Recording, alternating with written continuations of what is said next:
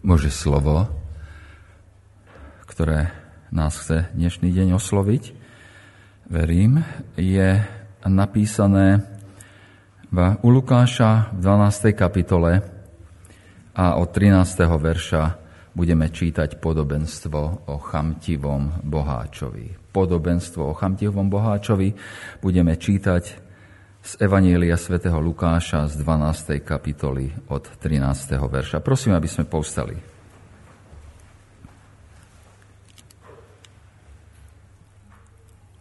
Mene Pánovom. A kto si zo zástupu mu povedal, učiteľu, povedz môjmu bratovi, aby si rozdelil so mnou dedičstvo. Ale on mu povedal, človeče, kto mňa ma ustanovil za sudcu alebo za deliteľa nad vami?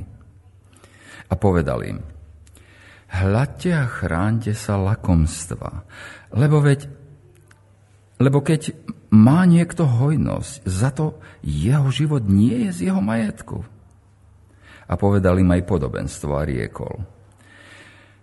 Ktorého si bohatého človeka zem hojne zarodila a rozmýšľal v sebe a povedal, čo urobím. Lebo nemám, kde by som zhromaždil svoju úrodu. A povedal, toto spravím, zborím svoje stodoly a nastavím väčším a zhromaždím tam všetky svoje plodiny a svoj majetok a poviem svojej duši, dušo, máš mnoho majetku zloženého na mnoho rokov, odpočívaj, jedz, pí a vesel sa. A Boh mu povedal, blázne, tejto noci požiadajú tvoju dušu od teba a to, čo si nahotovil, čie bude. Tak je to s tým, kto si zhromažďuje poklady a nie je bohatý v Bohu. Toľko sčítania z Božieho slova. Posaďme sa.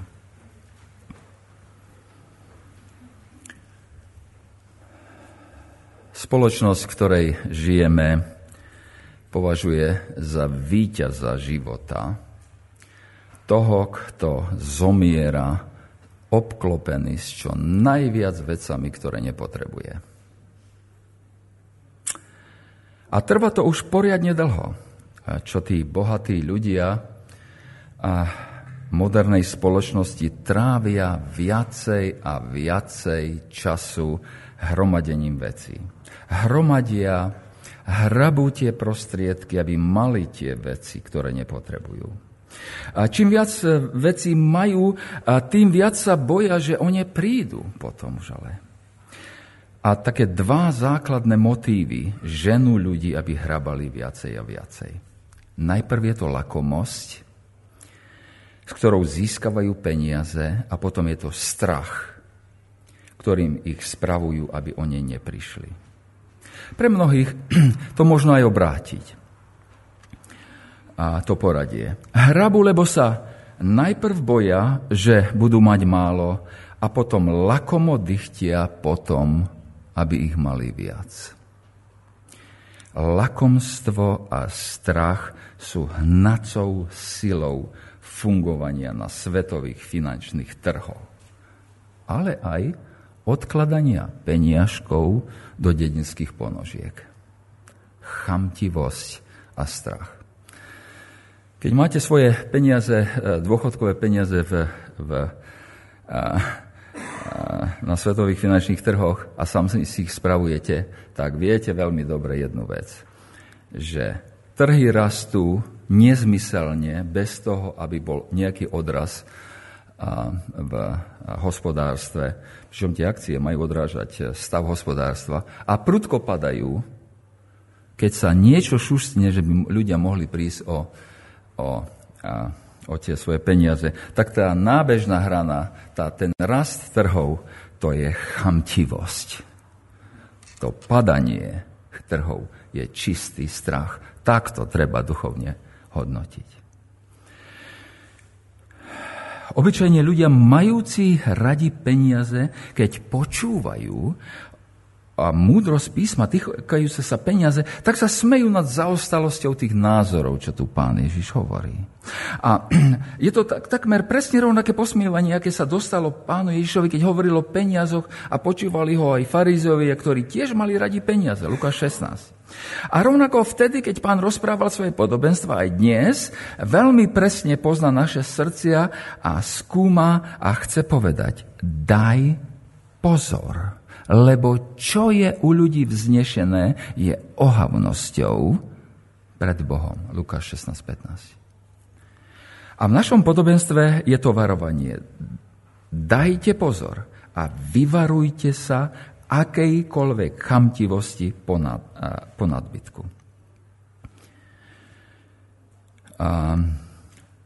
Pán, pán, pán hovorí toto podobenstvo v takej zvláštnej súvislosti.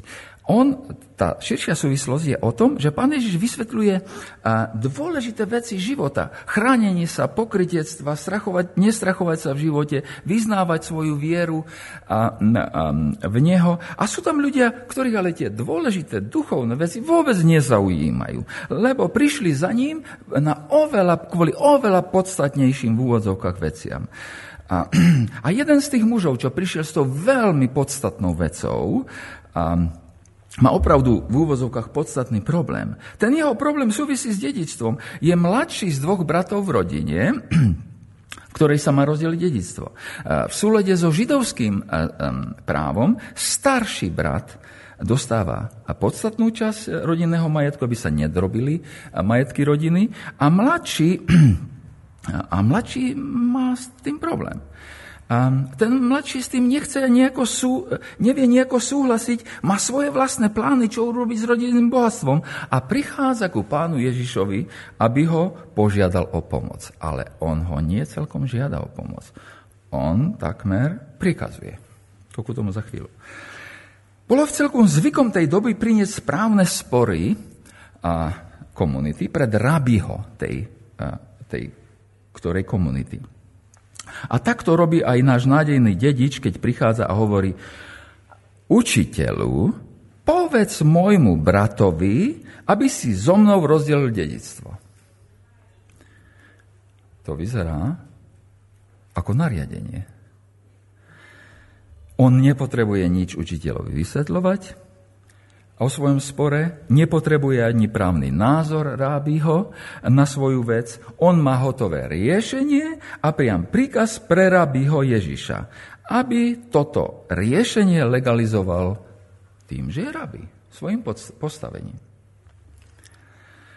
Nikde v evanjeliách vlastne nečítame o tom, že by pán Ježiš mal nejakú, moderne povedané, formálnu akreditáciu, poverenie pre riešenie právnych problémov.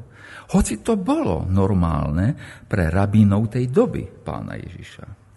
Vo väčšine, v drvivej väčšine evanjeliálnych správ o Ježišovi, o jeho činnosti však vidíme, že, že on učí, rieši problémy úplne ináč ako tí rabíni tej doby. Alebo ako tí akreditovaní rabíni.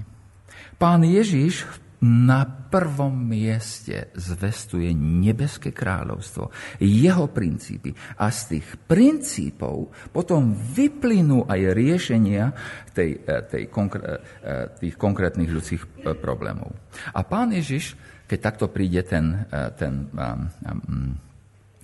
ten človek za pánom Ježišom, pán Ježiš mu najprv odpovedá: človeče, kto mňa poveril, kto mňa akreditoval na to, aby som vynášal rozsudky alebo delil? A to nie je formálna vytáčajúca sa odpoveď. Pán chce jemu, svojim učeníkom, aj nám povedať, že má dôležitejšiu úlohu vo svojom poslaní. Tou úlohou je priniesť Boha ľuďom, a nie majetky ľuďom. To je veľmi dôležité posolstvo aj pre nás, lebo žijeme v prostredí, keď mnohí učia, že pán Ježiš je tu na to, aby nám zabezpečil aj fyzickú prosperitu. A je kľudne možné, že ten starší brat ublížil tomu mladšiemu mužo, bratovi. A, a pán Ježiš to však v tomto momente vidí ako druhoradé a chce sťažujúcemu sa pove- sťažujúcemu povedať, že má oveľa väčší problém. Ten problém sa týka toho dedičstva, ale aj zástupov, to toho dediča, ale aj zástupov okolo. A pán Ježiš ho formuluje takto. Dajte pozor. To je naše podobenstvo.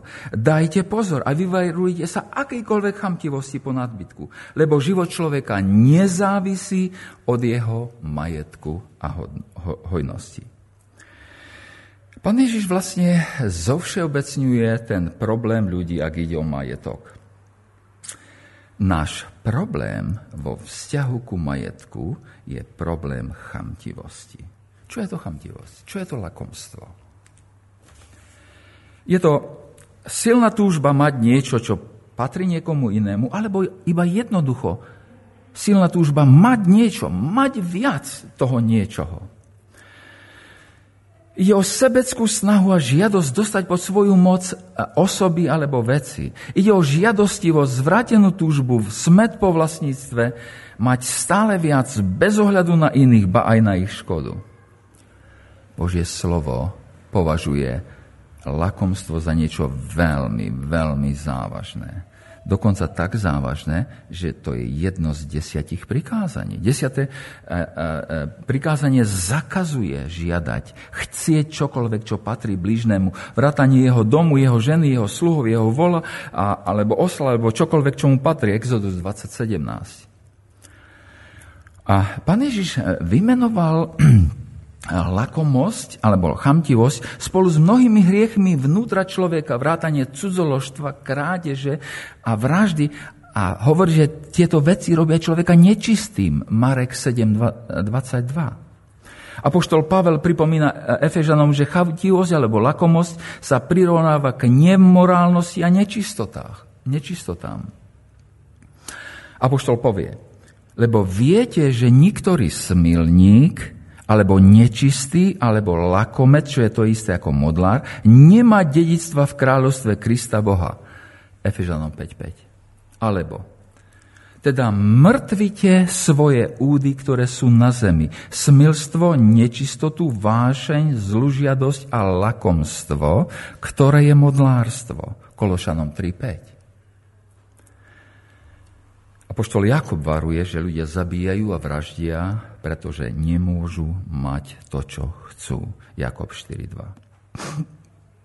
A nebezpečenstvo chamtivosti spočíva v tom, že človek sa stáva egoistom, necitlivým voči ľuďom. Chamtivosť môže spôsobiť skreslenie toho, čo je život pre toho človeka. Pretože život nie je vo veciach, ale vo vzťahoch. Najmä vo vzťahu k Bohu a k jeho vôli. Život človeka nespočíva v jeho majetku, to je ten náš, verš pätnásť nášho podobenstva. A definovať život z hľadiska veci je úplným obrátením stvorenia, ktoré slúži stvoreniu a, a ignoruje stvoriteľa. Je to uctievať a slúžiť stvorenstvu namiesto stvoriteľovi. Rímanom jedna dvadsaťpäť. A pre objektívnosť, myslím, že je treba povedať, že, lakomoc, že lakomstvo a lakomosť, chamtivosť, nie je vec toho, koľko vlastníme. A, a, ale toho, že chceme viac. A lakomstvo je vec charakteru, je to vec pochádzajúca zvnútra človeka. Chudobný človek môže byť rovnako lakomý ako bohatý. Vlastnenie mnohých vecí, majetku, keď, keď tie mnohé veci vlastníme, a, tak objektívne podnecuje, provokuje túžbu alebo pokúša takého človeka, čo má viac, chcieť ešte mať viac. V tom je, v tom je problém toho. A vážnosť nášho problému s vlastnením vecí a, a vyjadruje naše podobenstvo. Pričom nás Pán Ježiš nenecháva s našim problémom v nejakej abstraktnej rovine, ale povie to strašne jednoduchúčkým príbehom muža z nášho podobenstva. A vy ten príbeh toho muža poznáte však. Tomu boháčovi pole urodilo obrovskú úrodu. a má s tou nadúrodou problém. A nemajú kde pozvážať a uskladniť. A chytro nachádza riešenie. Rozhodne sa zrúcať staré sýpky a postaviť väčšie. A tam potom ukladá všetko svoje obilie i svoj majetok. A pritom si hovorí, duša, máš veľa majetku na mnoho rokov. Odpočívaj, jedz, pí a vesel sa.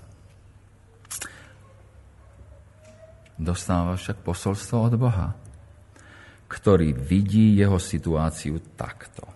To bol jeho pohľad, jak, v jakej situácii sa nachádza. A Boží pohľad je takýto.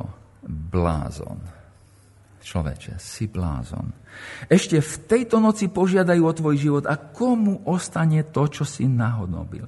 To je jednoduchúčký príbeh a, a, a Ten, ten, ten príbeh o, bo, o, o bohatstve, ktoré prináša bohatstvo, je ale príbehom hlavne o tom, čo s tou situáciou, čo s tým bohatstvom máme robiť.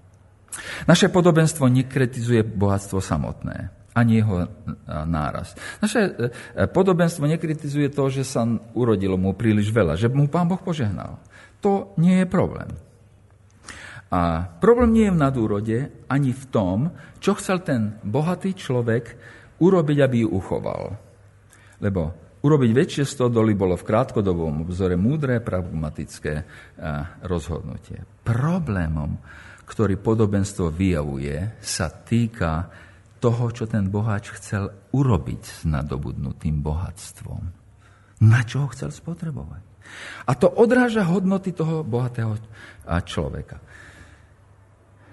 Aké sú hodnoty vyjavené tým, čo robí? Sú to hodnoty veľmi, veľmi podobné hodnotám dnešného človeka. Najprv sa vraj musíme postarať o seba, o svoje majetky, lebo kto sa o nás postará, ak nie my? Tak to hovorí dnešný človek. A potom vraj osobné bohatstvo nakoniec svedčí o tom, že sme úspešní ľudia. Väčšie stodoly, väčšie autá, väčšie domy, väčšie konta znamenajú vraj lepší život. A nakoniec, ak peniaze nemôžu kúpiť šťastie, to už rozumie takmer každý, tak vraj aspoň zabezpečia pôžitky, rozkoš a bezpečnosť. To sú v kocke, v krátkosti povedané, hodnoty toho bohatého človeka. A vtedy aj dneska, toho chamtivého človeka. A tá bublina praská veľmi rýchlo, lebo okolo ide Boh. Boh je prítomný, Boh je vedľa, Boh je niekde, tam v našich životoch. A má svoj pohľad na tú našu situáciu. A ten pohľad je strašný. Blázon. Ešte tejto noci požiadajú o tvoj život a komu ostane to, čo si naho- nahanobil. Tá Božia analýza tej situácie je neúprostná svojou pravdivosťou a vyjadrujúca vhľad do situácie každého, kto je hnaný chamtivosťou. Tá Božia diagnóza vyjavuje niekoľko vecí a ja by som chcel spomenúť tri z nich z tohoto podobenstva. Ten farmár bol blázon a nie úspešný človek. To je prvá vec. Ten farmár bol sluha a nie pán situácie. To je druhá vec. Prvá vec, druhá vec. Tretia vec je, ten človek bol v skutočnosti chudák a nie bohatý. Pozrime sa na tie tri body. Ten farmár bol blázon a nie úspešný človek.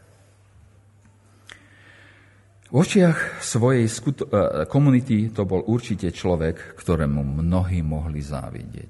Nebýva tak veľa na dedinách ľudí, ktorí mali veľa stodôl a ktoré by sa tak urodilo, že by museli ich z, zbúrať a stávať nové.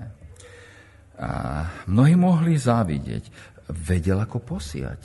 By si mohli povedať. Vedel, ako sa o to starať. Vedel to celé zabezpečiť. A nakoniec má toho strašne veľa. Tak to mohol vyzerať v očiach ľudí okolo seba. V Božích očiach je to ale blázon, ktorého je treba ľutovať. V biblickom slova zmysle alebo v biblickom ponímaní slovo blázon neznamená mentálnu nespôsobilosť. Nie, so, biblic, Biblia, keď používa slovo blázon, tak to nie je mentálna nespôsobilosť, ako to my mnohokrát hovoríme. Ale, ale ide o duchovnú nemúdrosť. V starozákonnej reči Žalmova prísloví je blázon ten človek, ktorý robí také rozhodnutia, ako keby Pán Boh neexistoval. To je blázon podľa písma. Ten človek nepočítal s Bohom, nerozumel, že to, čo má, je od Boha. Plánoval svoju budúcnosť bez ohľadu na Božie plány, bez večnej perspektívy. Svoju budúcnosť plánoval tak, aby nahromadené veci spotreboval výhradne pre seba. Keď tam čítame o tom, že čo on s tým ide urobiť, tak, tak to je strašná výpoveď. Však dušo, máš mnoho majetku zložené na mnoho vecí, na mnoho rokov odpočívaj, jedz, pí a vesel sa. Ani zmienka o nejakom dávaní. Nikomu. Mal okolo seba plno chudobných ľudí. Plno núcnych. Nahromadené. Svoju plá- budúcnosť plánoval tak, aby nahromadené veci spotreboval výhradne pre seba. Svätý Augustín pripomína, že ten farmár, citát, plánoval naplniť svoju dušu nadmerným a zbytočným hodovaním a pyšne ignoroval všetky prázdne brucha chudobných, povie Augustín. Neuvedomil si, že prázdne brucha chudobných sú oveľa bezpečnejšími skladmi ako jeho stodoly. Tak to je to prvé. To druhé. Ten farmár bol sluha a nie pán situácie. Ten bohatý človek si myslel, že tá, že tá bohatá úroda mu zabezpečuje budúcnosť. Myslí si, že je pánom situácie ohľadom zabezpečenia svojej budúcnosti. Od Boha však počuje, ešte tejto noci požiadajú o tvoj život.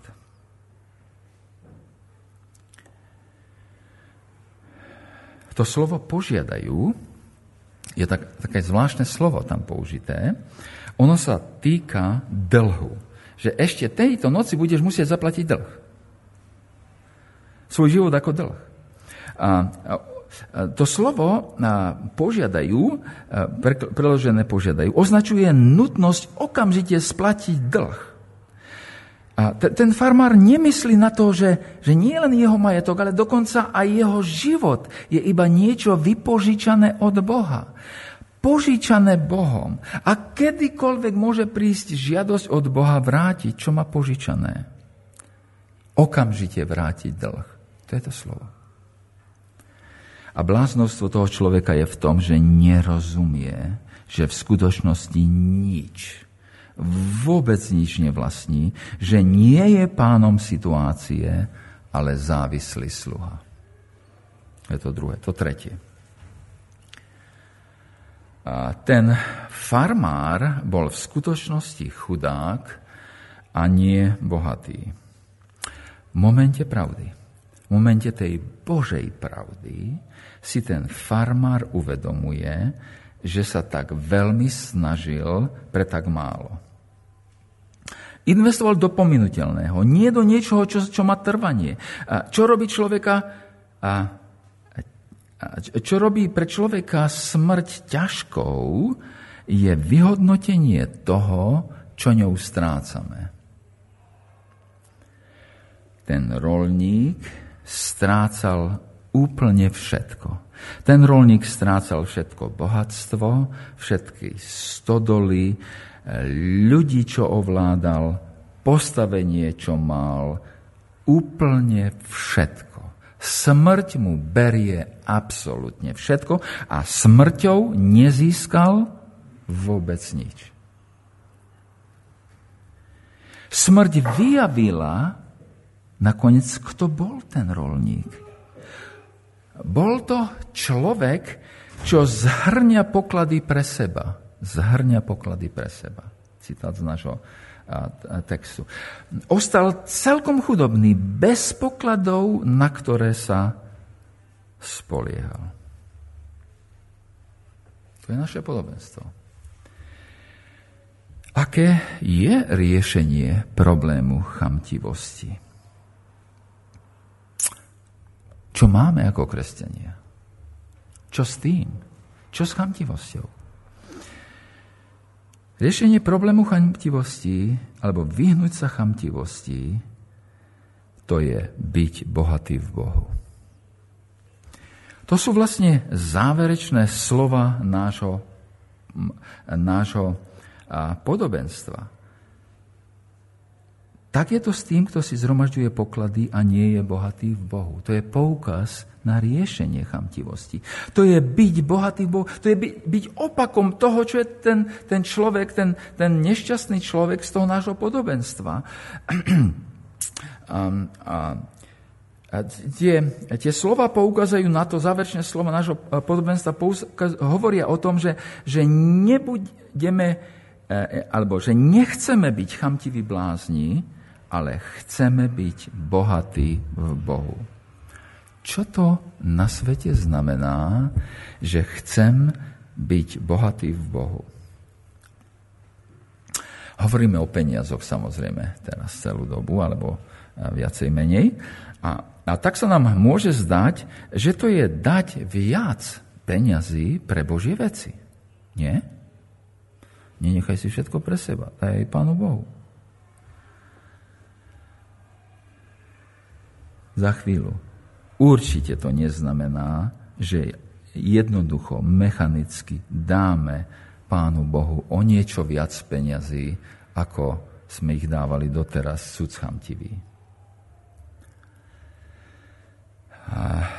Boh prv, prvoplánovo nepotrebuje naše peniaze. Pán Boh hovorí, lebo moja je všetka lesná zver a na vrchoch dobytka na tisíce. Poznám všetko vtáctvo hvor, moje je všetko, čo sa hýbe na poliach. Žalm päťdesiat desať. Božie je všetko. Nie, bohatý v Bohu neznamená v prvom rade obohatiť Boha, urobiť jeho bohatším. Myslím, že to znamená považovať Boha, za, Boha samého za svoje bohatstvo. Ak chceme byť bohatí, musíme sa sústrediť na Boha. On je naša veľká odmena, on je naše bohatstvo. Preto ten, čo je bohatý v Bohu, inými slovami, ten, čo si ukladá poklad v nebi, bude žiť takým spôsobom, aby maximalizoval Boha ako svoj poklad.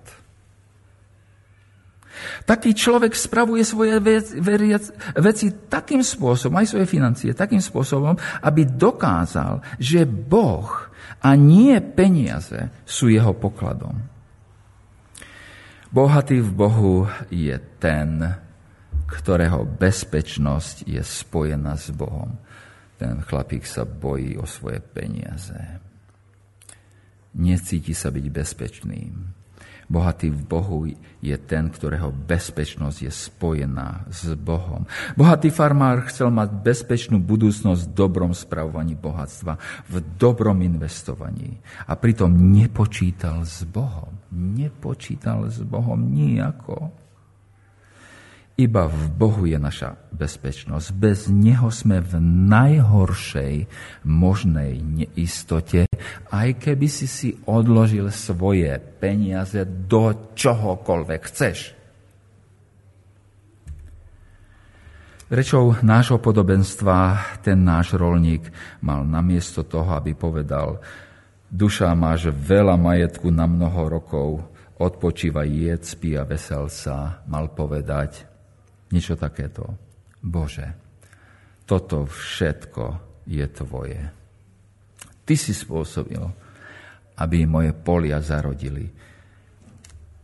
Ukáž mi, prosím, Bože, ako vyjadriť svojim bohatstvom, že ty si mojim pokladom a nie bohatstvo. Už mám dosť všetkého. Nepotrebujem väčšiu a väčšiu rezervu. Nepotrebujem lepšie auto, lepšie jedlo, lepší nápoj, lepšie slávnosti. Naozaj sa chcem veseliť, ale nie v sebavedomých večierkoch s bohatými dôchodcami. Chcem sa veseliť s ľuďmi, ktorých pomohla, ktorým pomohla tvoja veľkorysosť.